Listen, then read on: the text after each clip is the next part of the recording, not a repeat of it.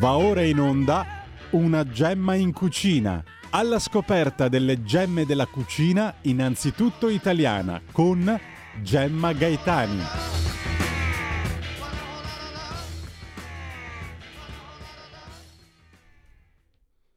Buongiorno, oggi abbiamo con noi un produttore d'eccellenza lattiero casearia, Brazzale, azienda veneta per la precisione di Zanè, di espansione ormai mondiale nel campo caseario da almeno otto generazioni. La famiglia Brazzale produce e commercia burro tra l'altopiano di Asiago e la pianura vicentina già nel 1790. Da allora sono passati oltre 230 anni e Brazzale ha compiuto tanta strada da Zanè. Nel 2000 amplia quella che nel frattempo è diventata una società per azioni in Moravia, Repubblica Ceca, creando una filiera ecosostenibile che nel 2010 conterà 75 fattorie e 15.000 capi su circa 100.000 ettari di terreno. Nel 2009 inizia ad allevare i suoi bovini al pascolo in Mato Grosso do Sul in Brasile realizzando il progetto Silvi Pastoril. Oggi abbiamo con noi Roberto Brazzale per parlare degli argomenti intorno ai quali ruotiamo di solito globalizzazione, globalismo, sovranità alimentare e sovranismo e soprattutto il diritto diritto a emanciparsi dal determinismo alimentare. L'acquirente ce l'ha, può decidere di mangiare oggi russo, domani italiano, dopodomani francese. Perché fatichiamo a riconoscere questo diritto al produttore quando voglia usare delle materie prime non italiane per lavorarle all'italiana? Roberto, ciao, buongiorno. Ciao Gemma, Vito, eh, buongiorno a tutti gli ascoltatori. Eh, la tua domanda inizia subito eh, ad entrare nel vivo? Eh, è una bella domanda, in realtà dipende dal settore a settore, da prodotto a, prodotto e noi teniamo degli atteggiamenti che molto spesso, spesso sono schizofrenici perché ehm, in realtà il produttore eh, ha, ha il dovere di cercare in ogni momento le materie prime ideali per riuscire a realizzare il prodotto migliore da offrire al consumatore e ottenerne il gradimento. Dunque, eh, qualsiasi autolimitazione che ci si imponga è un fattore negativo in primis per il consumatore. E dunque, posso dire che eh, oggi noi in realtà, eh, se dovessimo limitarci alle materie prime di origine italiana, nel senso dei prodotti eh, agroalimentari, eh, o meglio, prodotti agricoli che poi vengono trasformati in prodotti alimentari eh, realizzati sul nostro territorio, lasceremmo senza cibo almeno metà della popolazione nel caso della pasta, un buon eh, 20-25% nel caso dei prodotti lattiero-caseari e così via.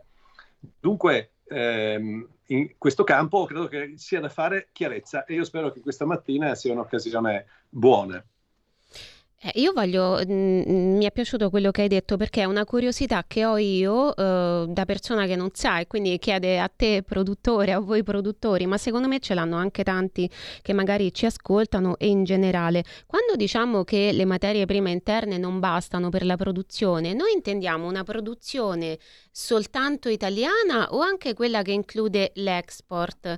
E in questo caso ti fa, aggiungo una domanda, perché faticano le persone a hanno l'orgoglio del Made in Italy, però eh, diciamo stentano ad accettare che per esistere questo Made in Italy, cioè questo orgoglio della produzione italiana, a prescindere dalla materia prima, Roberto, bisogna però esportare.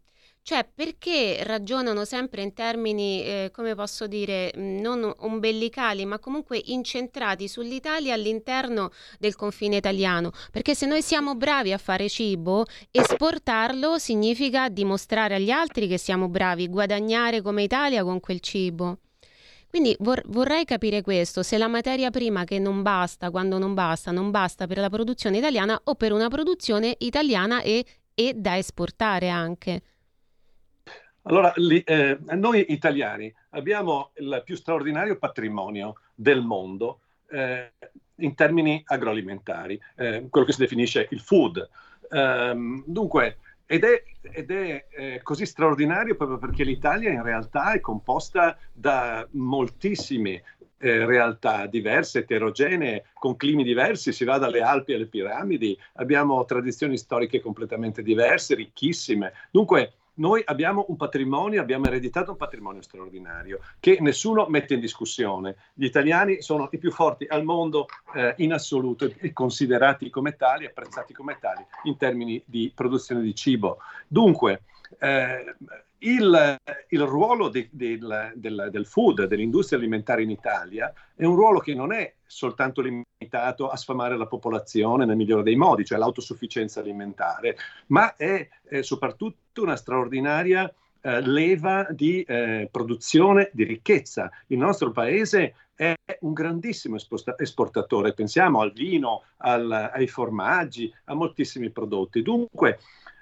eh, se noi rinunciassimo a questa opportunità eh, diventeremmo tutti molto più poveri, ma il punto è che noi stiamo rinunciando ad una grandissima opportunità e non ce ne accorgiamo, perché i dati sull'export, pur essendo buoni, sono di molto inferiori a quelli che potrebbero essere. Se noi considerassimo l'Italia come una grande portaerei, una specie di grande laboratorio dove non solo elaboriamo le nostre materie prime, quelle realizzate sul nostro territorio, che sono deficitarie per una questione strutturale, perché il nostro è un territorio meraviglioso, ma è molto montagnoso ed è molto difficile da coltivare. Eh, pensiamo che l'Italia, gli italiani hanno una superficie agricola pro capite disponibile che è metà di quella dei francesi e metà quel, di quella eh, degli spagnoli, per esempio, ma che contemporaneamente sono i più grandi esportatori in termini potenziali. Dunque, noi se eh, apriamo la nostra mente alla eh, creazione di materie prime che andranno ad aggiungersi a quelle italiane e andranno a valorizzare anche quelle italiane,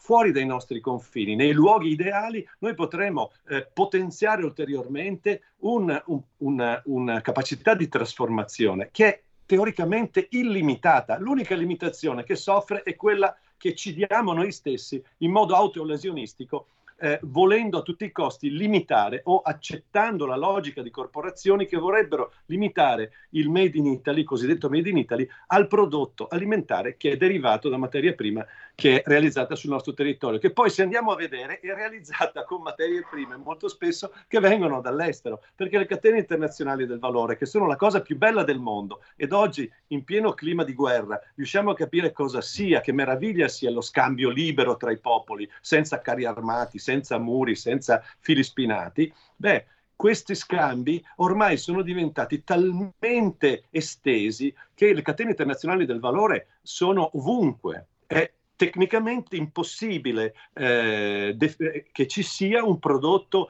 eh, realizzato in Italia in purezza.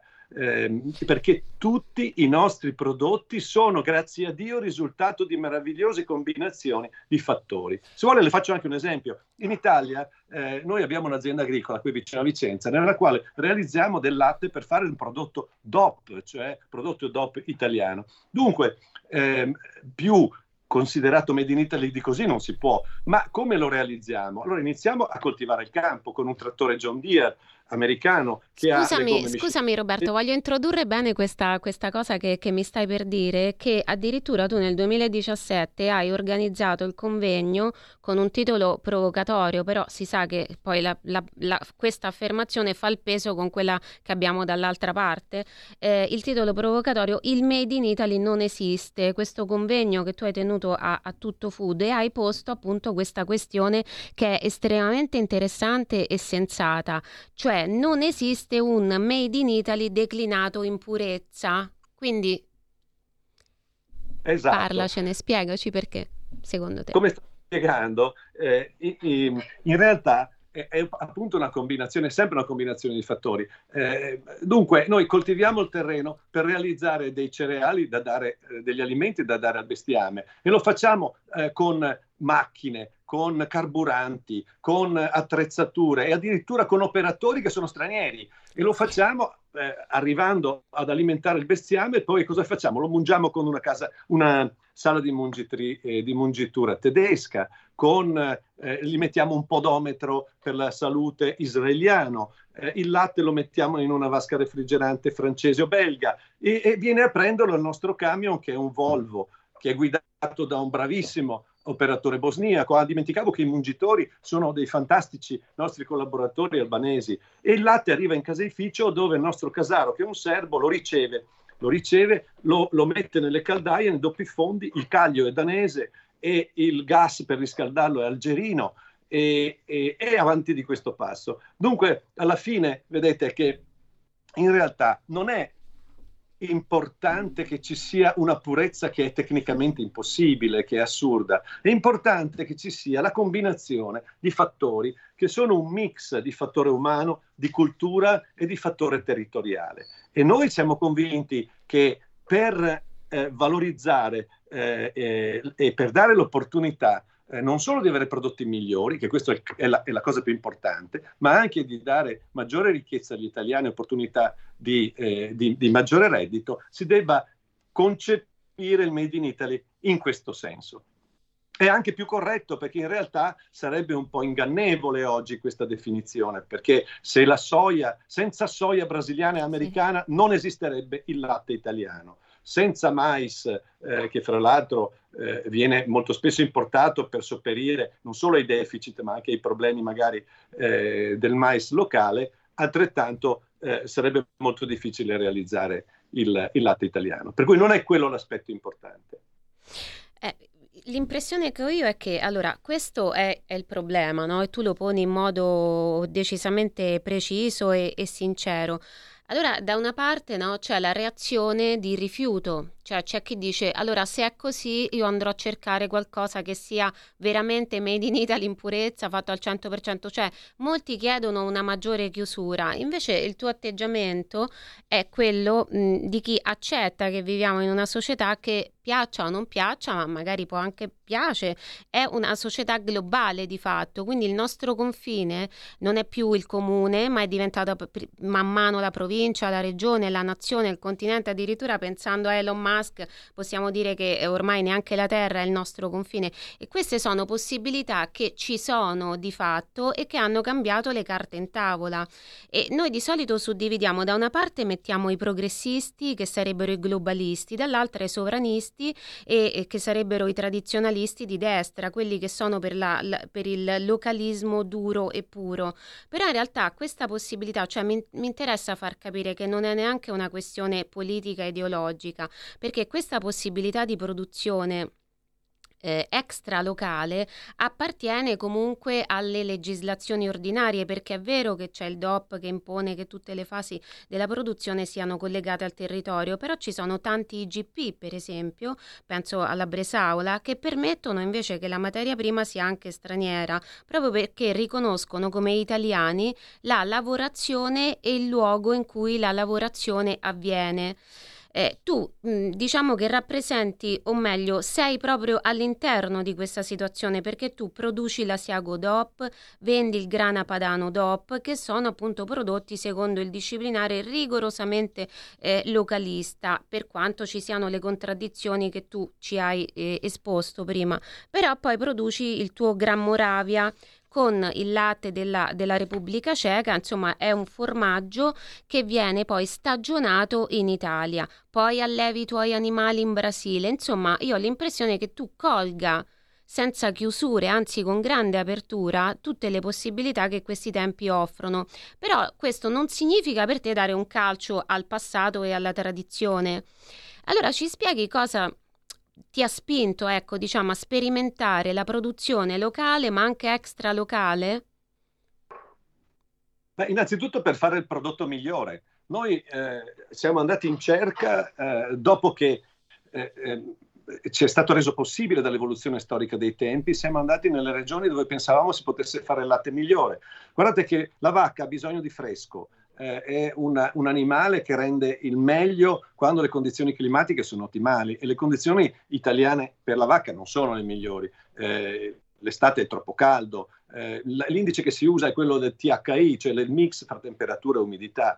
Ecco perché eh, il latte realizzato oltre, al di là delle Alpi, eh, per cui un clima più fresco, più settentrionale, è un latte mediamente migliore, perché il bestiame sta meglio e eh, i foraggi sono più sani e sono, più, eh, diciamo, sono migliori anche per la qualità organi- organolettica del latte. Tanto è vero che quando noi abbiamo iniziato a fare la prima forma di Gran Moravia, eh, 20 eh, anni fa circa, eh, dopo milioni di forme di grana padano fatte in Italia ehm, nei nostri caseifici italiani dagli anni 50, eh, noi, la prima forma fatta lì era già migliore di, di, tutte le altre fatte in Italia. Dunque io ho il dovere, eh, ma non solo il dovere, ho anche uno stimolo mio e una sfida anche intellettuale. Io voglio essere protagonista dei miei tempi, non dei tempi antichi. E poi la tradizione non è ciò che sta fermo, la tradizione siamo noi, la tradizione è quello che faccio io, non è l'istituzione consorzio l'istituzione DOP. Le DOP sono istituzioni e come tali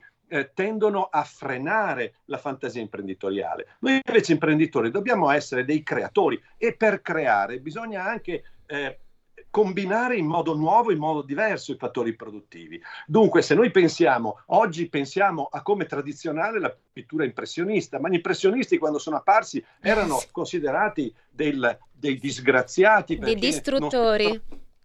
E così via. Eh, Beethoven, quando eseguì la prima volta la sua nona, nona sinfonia, eh, fu fischiato perché eh, era considerata musica ineseguibile, orribile, perché non seguiva la tradizione. Ma la tradizione è un processo, non è uno stato. Dunque, oggi noi possiamo fare prodotti migliori e possiamo fare prodotti più sani, possiamo essere anche ad impatto ambientale molto più virtuoso e questo è un dato fondamentale. Quando io ho 8-10 gradi di meno di temperatura durante l'estate eh, per due o tre mesi estivi, io sono sicuro che il mio bestiame sarà molto più sano, i miei foraggi saranno molto più buoni e tanto è vero che i prodotti risultano migliori. E questo è il mio dovere, perché io devo offrire qualcosa al consumatore che il consumatore nemmeno immagina. Se noi avessimo avuto le DOP dei telefoni eh, fissi, non sarebbe mai nato il cellulare. Se avessimo avuto le DOP delle candele, non sarebbero mai nate le lampadine. Capisci? E dunque io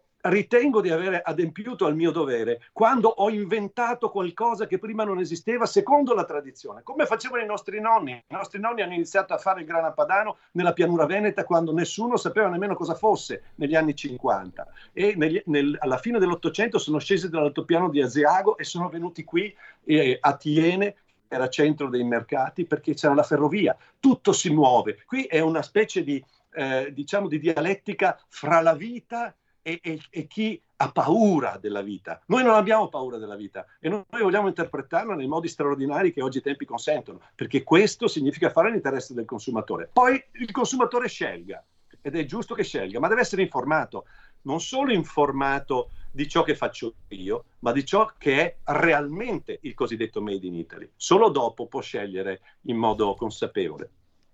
Sì, infatti l'impressione che ho io è che ci sia una informazione, una comunicazione un po' a senso unico, eh, diciamo che eh, Secondo me la democrazia perfetta sarebbe quella in cui tutti possono parlare e poi le persone si fanno un'opinione, valutano quello che hanno sentito dire, cioè eh, sarebbe permettere alle persone di avere un ascolto, prima hai citato la musica, la, la pittura, appunto un ascolto stereofonico, no? non soltanto una campana, invece l'impressione è che su tutto ormai eh, si sta un po' imponendo questo ascolto oh, mon- monolaterale, eh, però mh, noi ti abbiamo invitato proprio per questo, perché perché poi è vero, tu ribalti la situazione, ma eh, anche facendo, producendo, eh, tu mh, porti delle innovazioni. Per esempio, mi ha colpito dalle tantissime cose che hai fatto tu perché sei un imprenditore vulcanico e fattivo. Questa è una cosa, eh, è una cosa molto bella. Hai lanciato il manifesto per la liberazione dai pregiudizi sul burro.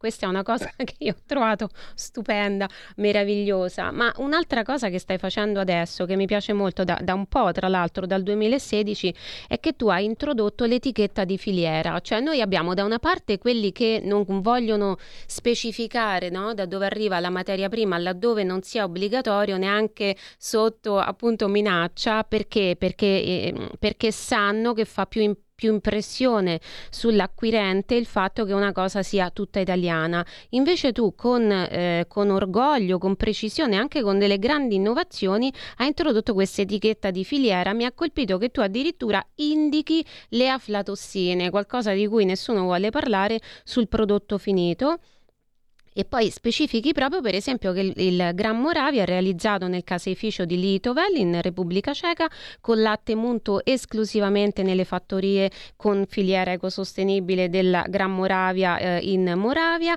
che però è stagionato e confezionato in Italia. Insomma tu specifichi ogni passaggio.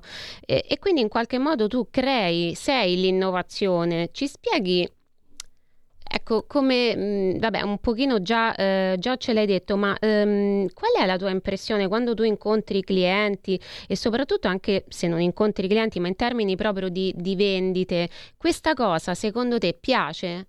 Perché a me, per esempio, da acquirente piace, io noterei, direi, cavoli, che, che piglio.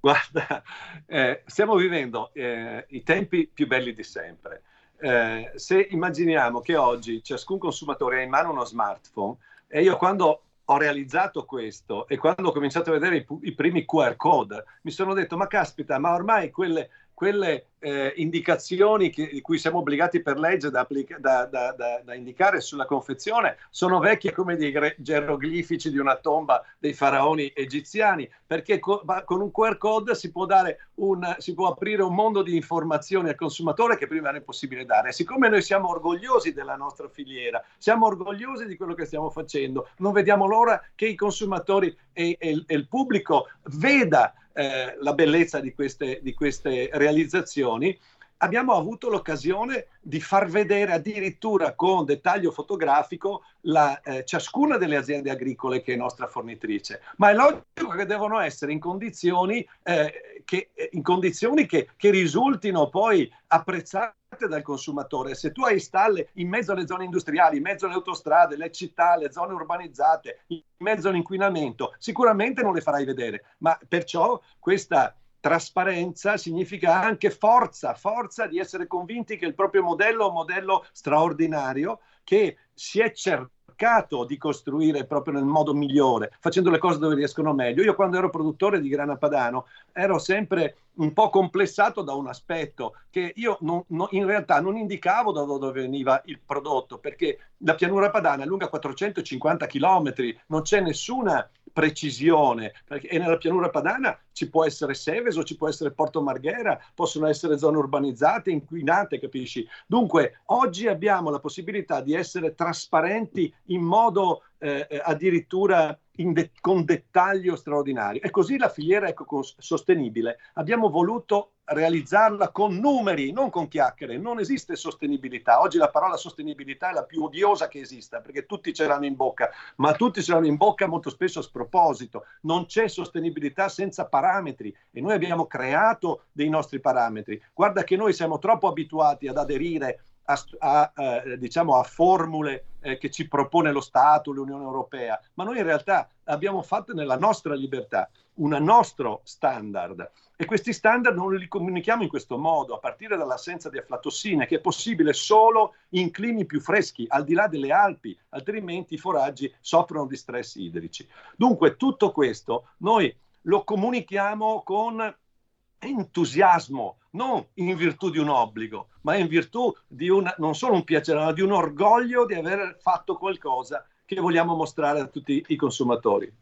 Ma, mh, allora, infatti, volevo che mh, io sto cercando di far capire che le cose sono sempre un po' più complesse di come vengono poste, non è bianco e nero, no?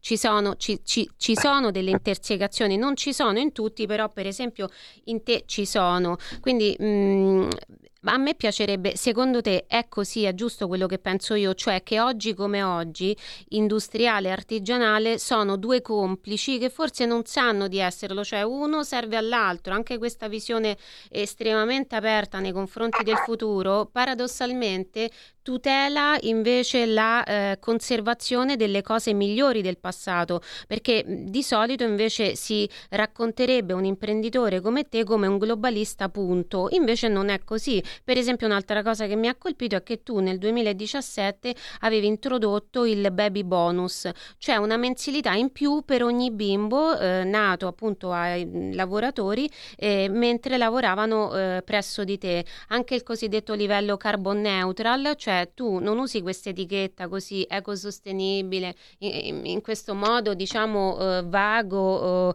eh, e eh, vaneggiante che spesso sentiamo anche in bocca a personaggi come Greta e, e simili, cioè tu hai effettivamente compensato le emissioni produttive che sono inevitabili piantando un milione e mezzo di alberi.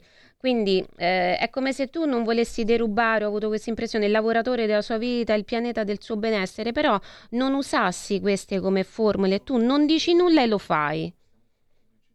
Ma guarda, l'imprenditore non è tale se non, se non è continuamente come il filosofo, deve essere maledetto del pensiero, cioè in ogni momento devi dire ma cosa posso fare di nuovo? E noi abbiamo delle opportunità straordinarie oggi, per cui noi non vogliamo in nessun modo aderire a modelli burocratizzati che molto spesso sono anche finanziati con denaro del contribuente, eh, no, nei quali non crediamo. Dunque noi ci siamo piantati i nostri alberi, facciamo, e, e li abbiamo piantati a mano, fra l'altro, mica io e i miei fratelli, ma ovviamente con il personale, ma sono alberi che sono lì, chiunque vuole va a vederseli e coltiviamo questa foresta e calcoliamo ogni anno qual è il bilanciamento delle emissioni che abbiamo in tutto il mondo. Ma è facile, forse è troppo facile, eh, probabilmente alla politica, ai sindacati, alle istituzioni interessano modelli dove è necessaria l'intermediazione. Ecco, invece noi pensiamo che il produttore possa immediatamente interloquire con il consumatore senza bisogno di altri. Dunque tu parlavi di artigianalità. Cos'è l'artigianalità? È il rapporto che esiste fra il prodotto che si sta realizzando e la sensibilità dell'uomo. E noi, nost- noi siamo strettamente artigianali, perché come facciamo il Gran Moravia noi? Lo, faccia- lo facciamo in doppi fondi da mille litri, esattamente come chi ne fa 5 forme, 6 forme al giorno. Noi ne facciamo mille al giorno, ma sono tutte fatte artigianalmente. Cos'è che diventa, possiamo dire, industriale? Semplicemente la dimensione, la semplicemente dimensione. il numero di pastasciutte che fai, sì. ma resta sempre una pentola con cui fai una pastasciutta per cinque persone. Allora, questa artigianalità è il nostro patrimonio e noi difendiamo, non solo difendiamo, ma attingiamo anche alla, all'artigianalità e sosteniamo, per esempio, nelle malghe dell'altopiano oppure in altre, eh, diciamo, altri caseifici, altri piccoli caseifici, dei quali vendiamo i nostri prodotti nella nostra catena di vendita al dettaglio, che ormai ha un milione e mezzo di eh, consumatori di clienti, noi sosteniamo perché sono il, la nostra ricchezza ed è la varietà la ricchezza dei formaggi. I formaggi si fanno con latte, caglio e sale. Ma scusami Gemma, ma, è, ma con questi tre elementi si, e il latte è talmente complesso è talmente integrato con il territorio da cui esce, con le caratteristiche complessive di produzione, che tu puoi declinarlo in migliaia infinite infinite diverse eh, versioni. Questo... Ed è questa bellezza. E questa bellezza viene negata dall'istituzione che applica i disciplinari, perché i disciplinari sono fermare il si ferma, sì, eh, cristallizzano un modo e, e, e, chiedono di fare le cose sempre in quel modo, poi ci sono le contraddizioni che tu hai evidenziato prima. Noi purtroppo Roberto dobbiamo chiudere perché non abbiamo tantissimo tempo, però io sono convinta che già siamo riusciti a far capire eh, sia che esiste una terza via eh, che, è, insomma, che, che è la tua e io ti ringrazio per averci spiegato cose che che ci, ci, aiutano a capire qual è eh, molto spesso l'atteggiamento che c'è, eh, che c'è, dietro una scelta che apre un pochino le braccia alle possibilità eh, che, che, ci sono del presente e che poi sono quelle del, del futuro. Io ti ringrazio veramente, grazie e chiudiamo la trasmissione. Ringrazio i radioascoltatori e chi ci ha guardato in, in tv e ci vediamo sabato prossimo con una gemma in cucina. Ciao! Avete ascoltato una gemma in cucina.